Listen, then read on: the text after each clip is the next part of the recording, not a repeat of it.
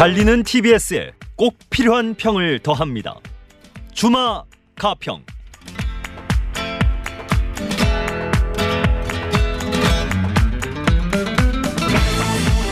달리는 말에 채찍을 가하듯 TBS가 더 사랑받고 신뢰받는 방송이 될 수 있도록 쓴소리를 다하는 시간 주마가평 오늘 나오신 두 분 고재열 시사인 기자 이종임 서울과학기술대학교 IT정책전문대학원 강사 어서 오십시오. 네, 안녕하십니까. 안녕하세요. 네. 첫 번째 순서로는 10월 29일 방송된 김어준의 뉴스 공장에서 가져왔습니다. 방송 내용 잠깐 듣고 이야기 시작하겠습니다. 이 이야기를 그냥 가짜뉴스 카톡으로 돌리는 게 아니라 이런 자리에서 공개석상에서 아주 그냥 지도자들에 그렇죠. 해당되는 예. 사람들이 계속해요. 그 중에 하나 들어볼까요? 정광훈 목사가 한 이야기를.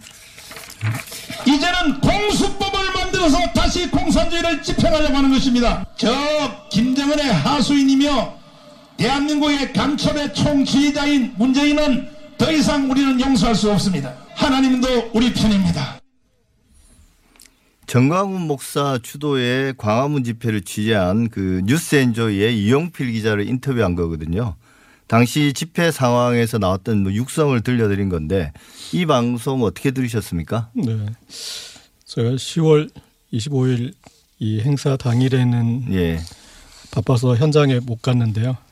뉴스 공장을 통해서 모세의 지도력과 솔로몬의 지혜와 다윗의 용기를 지니신 정광훈 목사님의 그 말씀을 안- 들을 수 안상- 있어서 안상수 의원의 발언이었죠. 소개 네, 말씀. 음, 인상적이었습니다. 예. 이정임 교수님. 예. 어, 보통 방송에서 사실은 집회 현장의 목소리를 좀 취재해서 들려주는 경우들이 많긴 하지만 주류 미디어보다는 훨씬 더 현장감 있는 그 네. 취재 내용들을 좀 들을 수 있었던 것 같고 또 현장에서 약간 문제적 이라는 부분들을 요약 정리해서 들려줬기 네. 때문에 아마 청취자분들이 굉장히 관심 있게 들으셨을 네. 것 같습니다. 저는 사실 뭐 충격도 좀 받았는데요. 들으면서 그 그날 정광훈 목사 외에도 이제 여러 종교인들이 무대에 올라서 발언들을 이어갔는데요. 그 종교인들이 정치적 의견을 표현할 수는 있겠죠. 근데 뭐 공수처나 뭐 연동형 비례대표제 등등 뭐 구체적인 정치 사안에 대해서 찬성이나 반대 반을 많이 내놨던 것 같습니다. 뭐 더군다나 뭐 공수처가 설치되면 500만 명이 죽을 거라는 등 뭐 이런 혐오 발언들 좀 어떻게 생각하십니까? 이 종교인들이 주최하는 정치 집회에서. 네, 이 모세의 지도력과 솔로몬의 지혜와 다윗의 용기를 지니신 분의 말씀을 하나님의 사자의 말씀을 가- 감히 인간이 제가 뭐 가타부타 할수 있겠냐마는 저는 그 정광훈 목사님보다 예. 그분에게 업힌 황교안 대표에게 좀 비판의 비난의 음. 칼날이 좀 더 더 향해야 되지 않을까 싶은데 좀 그런 지금 이제 전국이 사실은 어 포퓰리즘이 횡행하고 포퓰리스트가 부각될 국면이긴 합니다. 그러니까 보통 이제 포퓰리즘의 숙주가 되는 어려운 경제 상황 그리고 청년들의 네. 불만 그리고 지배 엘리트의 어떤 그 이기성이나 그다음에 음. 기만 이런 게 이제 드러났을 때그 사이를 뚫고 그게 이제 우파 포퓰리즘이든 좌파 포퓰리즘이든 네. 뚫고 들어오는데 그 대목에 어떤 뭐 선지자격인 포퓰리스트가 등장하게 되는데 그 몫을 지금 정광훈 목사님이 가져가고 네. 계신 거죠. 그리고 그분에게 어떤 그런 이제 그 집중되는 걸 보고 황교안 대표께서 냅다 업히셨는데 어 여러 문제 제기가 되고 있지 않습니까? 이분의 네. 메시지도 문제 제기가 되고 있지만 이분 때문에 한기총이 기독교계를 대표한 단체로 더 이상 되면 안 되겠구나 해서 네. 그 안에서 대형 교단들이 지금 이탈하고 있고 그러니까 여러 문제 제기가 되고 있는 분인데 그분에게 의탁해서 어떤 중심을 잡으셔야 될 제1야당의 대표가 어, 거기에 이제 어떤 그 너무나 자극적이고 강렬한 메시지를 네. 따라가는 데에서 저는 이제 그 대목에서 오히려 좀 비판의 지점이 있지 않을까 싶습니다. 오히려 좀 제 생각에는 더 선을 명확하게 네. 그어야 될 때가 아닌가 싶은데요. 예, 이정희 박사님. 광장에서의 이런 그 목소리들을 사실은 언론이 어떻게 보도하는가에 대한 고민도 저는 좀 같이 해봤던 것 같아요. 그리고 이미 그 닉스 공장에 지난 6월에 한국 기독교 교육 협의회 에서 출연을 하셔서 사실은 이 정광훈 목사의 어떤 발언이 우리와는 입장이 다르다라는 네. 것들을 계속 지속적으로 얘기했지만 사실 현장에서의 자극적인 목소리라든지 혹은 야당이 원하는 혹은 극우나 보수들이 원하는 얘기들을 사실은 종교라는 틀을 통해서 얘기하게 됨으로써 중간에 문제적인 것들을 건너뛰게 만드는 예. 좀 효과를 보이기도 하는 것 같아요. 그래서 이런 부분들을 앞으로 현장에서 어떤 얘기가 있었다, 어떤 자극적인 얘기가 있었다라는 부분에 집중하기보다는 왜 지속적으로 이런 굉장히 혐오 표현이라고도 얘기를 해주셨는데 그런 혐오 표현이 지속적으로 이렇게 굉장히 많은 사람들이 모인 광장에서 계속 얘기될 수 있, 밖에 없는가라는 부분들에 대한 고민도 좀 같이 이제는 해볼 때가 되지 않았나 싶습니다. 예, 사실 뭐 대표성 문제 두 분 다 말씀하셨는데 최근에 기독교 사회 문제 연구원에서 그 인식 조사한 결과를 놓고 보면요. 개신교인 중에서 그런 어떤 정치 집회에 참여한 비율이 경험 있는 비율이 2.9%더라고요. 그리고 이제 뭐 그 중에 1, 1회에서 5회 미만 정도는 2.6%고 그러니까 결국 남는 건 5회 이상 이제 상시적으로 참여하는 인원은 0.3%에 지나지 않았습니다. 1000명을 조사 대상으로 조사한 그 결과인데요. 그리고 한 80% 정도는 기독교인 중에 80% 정도는 기독교가 정당을 만들어서 정치에 참여하는 것에 대해서 반대한다. 그리고 뭐 정광훈 목사에 공감하지 않는다는 것도 한 뭐 72% 정도 그 정도 나오는 것 같습니다. 방금 말씀드린 조사는 한국기독교사회문제연구원이 주식회사 지앤컴 리서치에 의뢰해서 올해 7월 8일부터 19일 사이에 실시됐고요. 개신교인 1000명과 비개신교인 1000명을 대상으로 했습니다. 표본 오차는 95% 신뢰 수준에서 플러스 마이너스 3.1% 포인트였습니다. 뭐 사실 뭐 저는 그 유럽의 우파와 극우의 관계들을 보면 결국 이제 유럽의 극우들을 방치를 했었잖아요. 우파 정권들이. 결국 다 어찌 보면 잡아먹힌 거나 다를 바 없거든요. 뭐 프랑스나 이런 데 뭐 오스트리아나 이런 예를 보면 그래서 뭐 시민들의 반응과 뭔가 이제 이 정당들과 그다음에 이제 아주 극단적인 종교 단체들 이게 뭔 큰 괴리가 있는 것 같습니다. 예. 그게 그 광장에서 승부를 하면은 그런 극단주의자들에게 불리하게 예. 작용되지 않습니까? 그러니까 더 그 극단적인 주장을 할수록 환호 소리가 높기 그렇죠. 때문에 예, 그래서 반향이 크니까. 네, 그죠? 여기서 예. 이제 황교안 대표도 여기 가서 하는 발언들은 상당히 좀 이렇게 격한 그런 네. 뭐 잃어버린 2년 반 이제 그런 식으로 이렇게 표현하게 되고 이제 그렇게 격하게 되는데 어 거기에서 그게 이렇게 따라가고 가면은 정말 말씀하신 대로 이제 잡아먹히는데 그 이미 잡아먹힌 현상이 예. 그 집회 이렇게 나가서 이렇게 종속적으로 되는 데서 보여진 것 같습니다. 예. 네, 그리고 말씀해 주셨듯이 전 세계적으로 사실은 극우에 대한 문제들이 심각하게 나타나고 있고 가까운 일본만 해도 2000년대 중반부터 넷 우익이라고 불리는 인터넷상에서의 네. 굉장히 극우적인 발언 그리고 이제 혐오 발언을 하고 그리고 이제 SNS를 적극적으로 활용하면서 그것이 이제 오프라인으로까지 확장시키는 방식의 문제들이 이미 2000년대 중반부터 나타났었고 한국에서도 이제 비슷한 부분들이 지금 이렇게까지 확장되어 온 건데 어 일본의 사례에서도 마찬가지로 이제 많이 비판적으로 언급이 되지만 처음에 그런 현상을 주목하지 않았었거든요. 예. 그리고 이제 저런 그 구구적인 발언이나 움직임은 굉장히 문제적이기 때문에 대중의 호응을 얻기 어려울 것이다 라는 진단이 있었는데 실제로 지금 일본 내에서도 그렇고 또 한국 내에서도 이런 굉장히 문제적이고 정말 어떤 혐오 범죄에 가까운 혐오 버- 발언들이 지속되고 있는데 거기에 호응하는 사람들이 더 늘어나고 있다라는 음. 부분에 대해서 이제는 좀 문제의식을 좀더 가지고 네 문제의식. 갖고 좀 더 심각하게 좀 논의해야 될 것 같습니다. 예, 말씀 더 이어가기 전에 일단 시민들이 이 방송을 듣고 어떻게 느끼셨는지 한번 들어보겠습니다.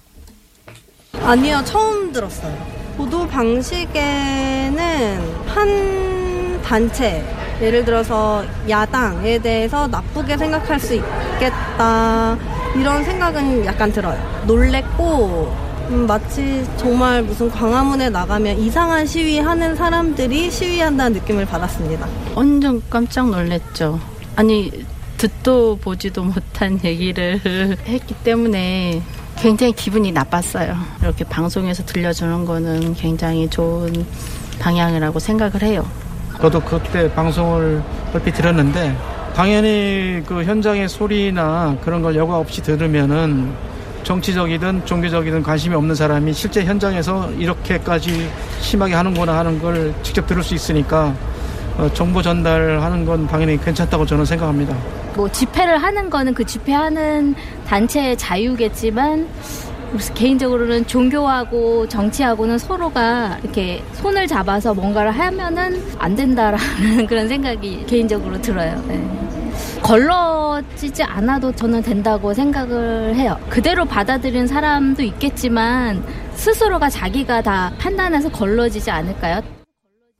네, 집회 자체에 대한 어떤 평가는 뭐 비슷하신 것들 같습니다. 시민들도 일단 뭐 기분 나쁘다, 또 뭐 깜짝 놀랐다, 그다음에 이제 정치와 종교가 결합하는 것은 옳지 않다 이런 발언 말씀들 하셨는데 그 뉴스 공장에서 그 육성들을 그대로 방송한 것에 대해서는 좀 너무 자극적이긴 하지만 그래도 뭐 그런 걸 우리가 알아야 되지 않느냐 뭐 걸러서 들을 수 있다 이런 말씀도 많이 하셨는데 어떻게 보십니까? 뉴스 공장에서 그 좀 상당히 자극적이고 어찌 보면 여기서 이제 오디오 클립에는 안 나왔지만 더 심한 발언들도 그때 뉴스 공장에서 나왔거든요. 네. 이런 현장의 육성들을 그대로 방송에 내보내는 것에 대해서는 뭐 어떤 의견이십니까? 저는 그 좀 직접 경험하게 하는 건 필요했던 일인 것 같아요. 왜냐하면 그 이제 광화문 광장에서 벌어지는 그런 이제 태극기 이 집회에 대해서 여러 가지 얘기가 있는데 뭐 어떤 걸 어떤 식으로 뭔가 내 마음에 들진 않 게 하는 것 같은데 어떻게 하는지 그거에 대해서 그렇게 좀 직접 보여주기가 쉽지 않으니까 예. 특히 또 라디오보다 어, 방송이 TV가 더 힘들고 근데 또 라디오 프로그램에서도 그런 게좀 어, 이미 너무나 민망한 수준이어서 너무나 또 과격해서 못 하는데 이제 김어준의 뉴스공장 같은 경우 좀 프로그램이 워낙 네. 좀 이렇게 와일드하다 보니까 음. 그게 좀 그릇이 좀 품을 수가 있어서 가져왔는데 어, 청취자분들한테는 그래 광장에서 이런 식으로 얘기를 하는구나. 아, 그리고 또 이런 얘기를 했구나. 이 정도는 한 번은 이렇게 직접적으로 이렇게 들어볼 필요는 있는 것 같습니다. 물론 안, 이 전파가 아깝긴 하죠.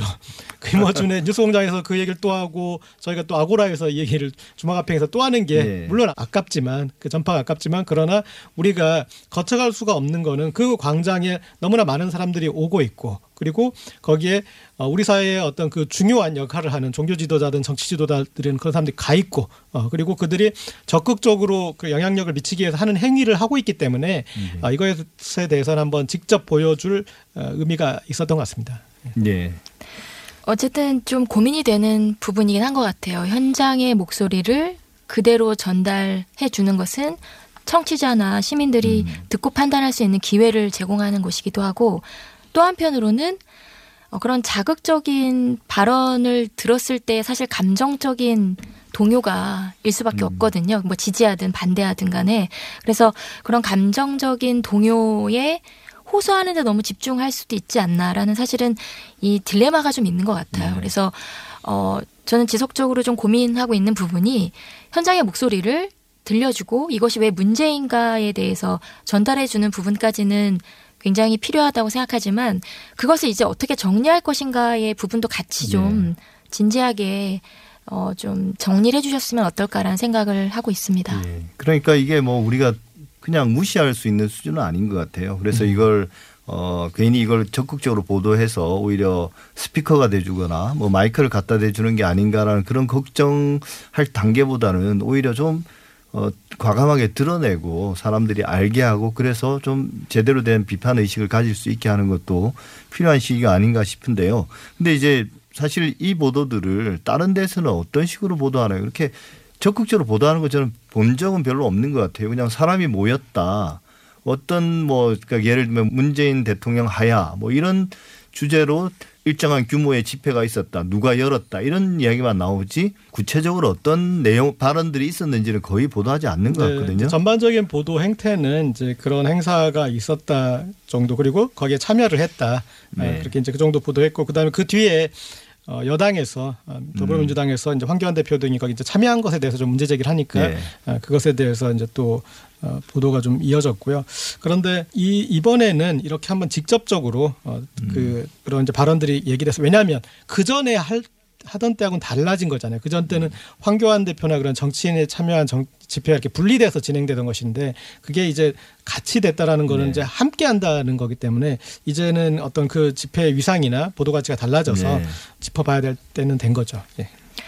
저도 고민이 방송 영상이 나오는 방송 네. 뉴스에서 사실은 물론 신문도 있지만 이제 이런 것들을 그대로 전달하기에는 최근에 뭐 뉴스 데스크에서 다 가이드라인이라든지 혐오 발언에 대한 고민들이 있기 때문에 그대로 이렇게 현장의 목소리를 그대로 네. 전달하는 보도 방식은 최근에는 좀 지양하고 있는 것으로 알고 있고요.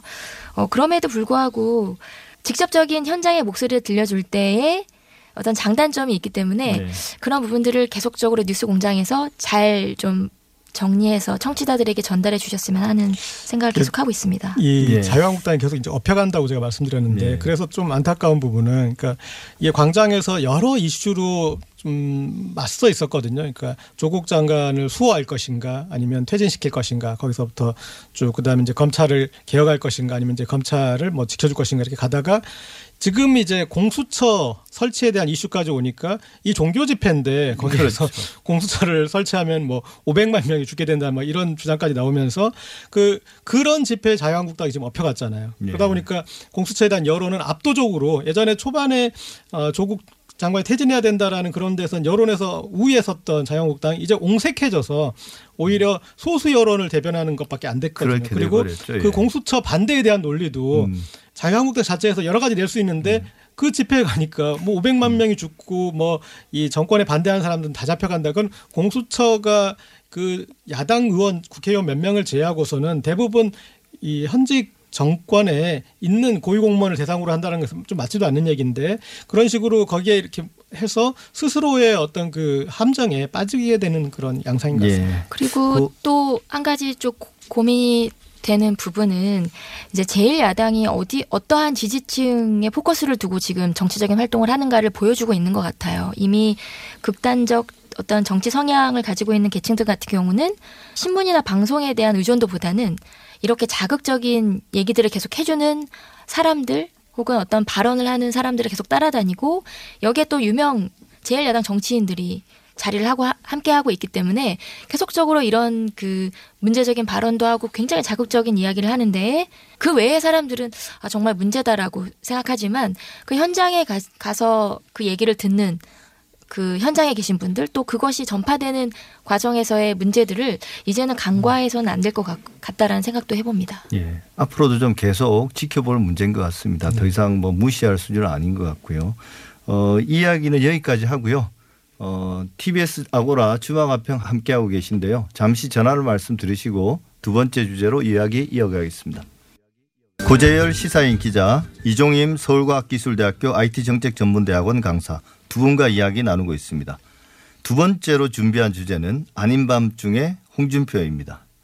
이번 주 아닌 밤중에 주진입니다. 그 방송에서는 홍준표 전 자유한국당 대표가 출연해서 화제가 됐는데요. 이게 10월 28일 방송됐는데요. 우리 일단 그 일부 한번 들어보고 이야기 나눠보겠습니다. 네. 어, 다른 또 아닌 밤중에 주집니다. 애청자가 하나 문자를 보내고 신청곡을 띄웠습니다. 오늘의 이 정치적 소용돌이를 알고 보면 다 바람에 날리는 먼지 같은 것이니 정치 그만두고 함께 낚시나 다니자고 전해 주십시오. 이렇게 하고 유시민 애청자가 문자가 왔네요. 아이 그거 참 좋은 말씀입니다. 네. 어, 좀 젊은 나이인 것 같으면 다른 길이라도 가 보겠는데 네. 지금 나이가 60이 이제 넘었어요 저도. 네. 그래서 이제 어, 내년에 에, 마지막으로 정치를 한번 해보려고 합니다. 내년에요? 예. 어떻게요? 지금껏 한 정치 말고 지금은 이제 장외 정치지. 아, 나 내년에는 예, 말하자면 그게 주식으로 치면 장외지. 그런데 내년에 이제 총선이 있으니까 내년에 이제 장내로 들어가서 마지막으로 이제 내 인생을 정리하는 정치를 해보려고 합니다. 아, 네. 아, 정치부 기, 기자들 기사 쓰겠네요. 내년에 진짜 아, 정치를 해보겠다. 이렇게 예. 두 분의 이 방송 어떻게 보셨습니까? 일단은 재밌게 들었습니다. 예. 예, 내용은 재밌었어요, 사실. 네. 이 프로그램 제목이 아닌 밤중에니까 네. 뭐 아닌 밤중에 홍준표도 나올 수 있고 뭐그 뭐 얼마든지 예상할 수 있을 것 네. 같고요. 그리고 사실 정치인을 불러 놓으면 정치인 분들이 사석에서 말씀을 잘 하세요, 제법. 예, 그런데 이제 네. 듣다 보면은 기승전 자기 자랑으로 되는 경우가 많고 어, 그래서 좀 그런데 어쨌든 이 음악 프로에 어, 홍준표 전 의원을 이제 부른 거는 일종의 믹스앤 매치라고 봐야 될 것 같은데 어, 조금 어떻게 보면 음악 프로에서는 리스크가 있는 섭외죠. 네. 왜냐하면 음악 프로그램에서 제일 중요한 거는 취향이거든요. 음악에 대한 취향. 그래서 네.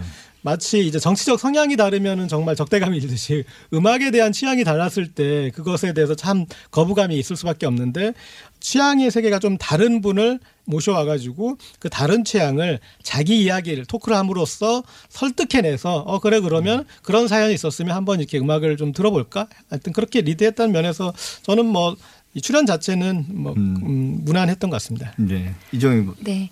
그 주진우 기자가 음악 프로그램 DJ를 한다고 기사가 나고 실제로 네. 방송이 되면서 어, 좀 새로운 형식의 포맷의 어떤 프로그램이다라는 생각도 했었던 것 같고 어, 잘할까 이렇게 좀 지켜보자 이런 생각도 네. 동시에 했던 것 같은데요.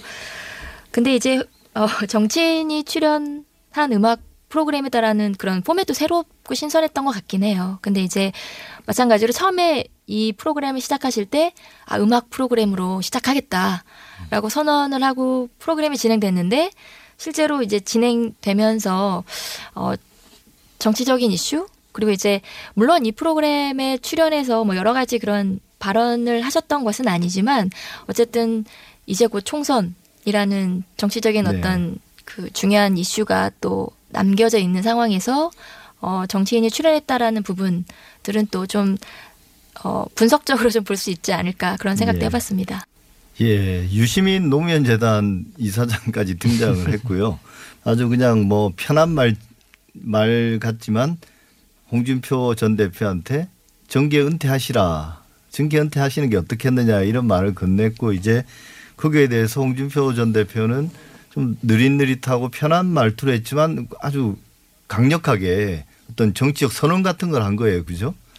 결국 이제 이 정치인이 등장하면 정치 이야기를 안 할 수가 없는 상황으로 가게 되는데 뭐 결국은 애초에 처음에 이제 주진우 기자라고 해야 될까요? 주진우 기자가 DJ가 된다고 했을 때 우려했던 부분이기도 하지 않습니까? 이 부분에 대해서 어떻게 생각하십니까? 네.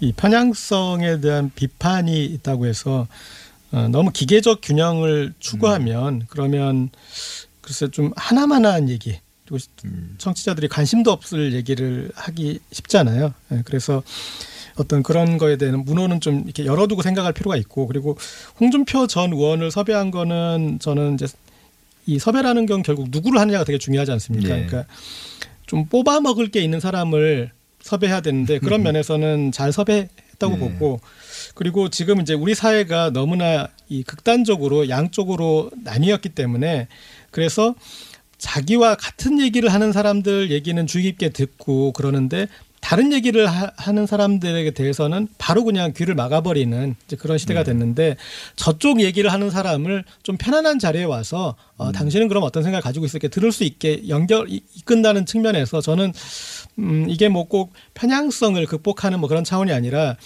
어, 다른 목소리를 들어볼 수 있게 판을 만들어준다는 점에서 좀 의미가 있다고 생각합니다. 그게 일단 그런 장벽들이 좀 낮아지는 거잖아요. 그런 그렇죠. 프로그램에서. 네, 그 사람이 지금 와가지고 문재인 대통령 비판이나 뭐 그런 거 하려고 하는 게 아니라 어 아내를 어떤 게 만났고 네. 그때 나왔던 음악이 이거였으니까 같이 한번 들어봅시다 얘기하는 때 그때 좀 마음이 열리는 거니까요. 그렇죠. 그렇게 시작하는 것 같아요. 그런 의미에서는 뭐 괜찮은 기획이라고 볼 수도 있을 것 같습니다. 예. 네, 프로그램 을 들으신 청취자분들은 아시겠지만 굉장히 편안하고 재미있게 얘기가 진행됐어요. 사실은 뉴스라든지 혹은 또 그 홍준표 전 대표 그리고 이제 유시민 이사장 같은 경우도 다른 프로그램에서 이미 엄청나게 극렬한 토론 네. 에서도 이제 한 화면에서 같이 봤던 사례가 있었는데 아 실제로 이 두 분이 되게 편안하게 이야기를 주고받을 수 있고 그 매개체로서 이런 프로그램이 장을 좀 열어줬다라는 생각 을 네. 청취자분들에게 전달했다라는 생각도 있는데 여전히 이제 아까도 들려주셨지만 어떤 이후에 앞으로 남은 정치 인생에 대한 포부도 밝히셨기 때문에 그런 지점에서는 굉장히 정치적인 또 활용을 하셨다라는 생각도 좀 해봅니다. 그 이렇게 서로 어찌 보면 주진우 DJ가 진행하는 그 프로그램과 홍준표 전 대표의 어떤 이해관계가 딱 맞아 떨어졌다고 볼 수도 있는 거죠. 근데 이런 것들이 뭐 지속될 수 있을까요? 사실은 어, 정치인 입장에서는 이런 프로그램들이 있다면 언제 불러주면 언제든지 나가서 자기 이야기를 하고 싶을 텐데 이런 것들이 뭐 어느 정 얼마나 우리가 어, 용인할 수 있을까요? 이 다양한 예능 프로그램이나 뭐 라디오 프로그램 같은 데서 정치인들이 출연해서 자기 이야기를 하고 뭐 인지도를 높이고 뭐 그 속에서 간간히 이제 자기 어떤 정책 입지를 다질 수 있는 그런 뭐 정치색들도 드러내지 않을 수가 없거든요. 실제로는 이런 것들 얼마나 우리가 용인해야 될지 이 어차피 섭외할 수 있는 사람이 몇 명 없습니다. 제가 보면 아, 그렇, 그렇긴 해요. 실제로. 방송이 예. 방송이 요구하는 수준의 어떤 일정 정도의 예능감 그리고 음. 또그 어떤 상황 대처 능력 어, 그리고 어 그런 이제 그 좀 뭔가를 뽑아 먹을 수 있는 정치인이 어. 그 한국 정치계에 몇 명 없고 그래서 음. 이런 시도를 하는 프로그램이 그러니까 아예 대놓고 우리는 정치인들 소프트하게 만납니다라고 선언하고 하는 프로그램도 불과 몇회 못하고 끝나는 이유가 거기에 섭외해 볼 만한 사람이 정말. 몇 명 없어요. 예. 그래서 우리 걱정 안 해도 부를 사람이 더 없습니다. 몇 명 더 없습니다. 제가 봤을 때. 저는 약간 고민이 제가 너무 고민을 많이 하죠. 사실은 이제 정치와 또 방송이라는 것이 결합되면 갖게 되는 효과들이 굉장히 크기 때문에 네. 당연히 이제 어떤 전공자의 시각에서 보자면 고민이 될 수밖에 없는 것 같습니다. 아, 물론 이제 정치인들이 출연하는 토크쇼라든지 예능 토크쇼가 사실은 굉장히 많았어요. 방송에서도 계속 편성이 됐었고 방송이 몇 편 됐었는데 그때마다 시청자나 청취자분들이 많이 문제 제기를 했던 부분은 본인의 어떤 정책, 정치적인 가치관 이 굉장히 문제적인 사례도 좀 있잖아요. 근데 그런 상황에서 그 예능 프로그램에 나와서 굉장히 좋은 이미지를 만들 수 세탁하는, 있는 세탁하는 네. 수단으로 물론 네. 이제 폭넓게 정치를 편하게 대중과 소통할 수 있는 방식도 있긴 하지만 어 이제 고재열 기자님께서 아 몇 분 안 계신다. 근데 실제로 몇 분 안 계시죠. 저희가 봤던 또 시청자나 청취자분들이 경험하셨던 정치인분들이 많지는 않지만 또 한편으로 보자면 그분들의 영향력이 굉장히 큽니다. 음. 미디어를 활용할 수 있는 능력이 능숙능란하고 또 대중에게 어필할 수 있는 그 요소가 무엇인지를 정확하게 알고 방송에 출연하시기 때문에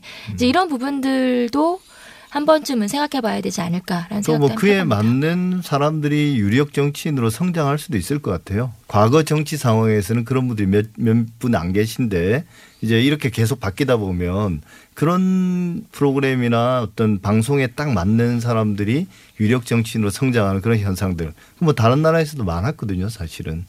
뭐 어쨌든 이 모든 일들이라는 게다 장단점이 있으니 뭐 이것 또한 앞으로 좀 지켜봐야 될 부분인 것 같습니다.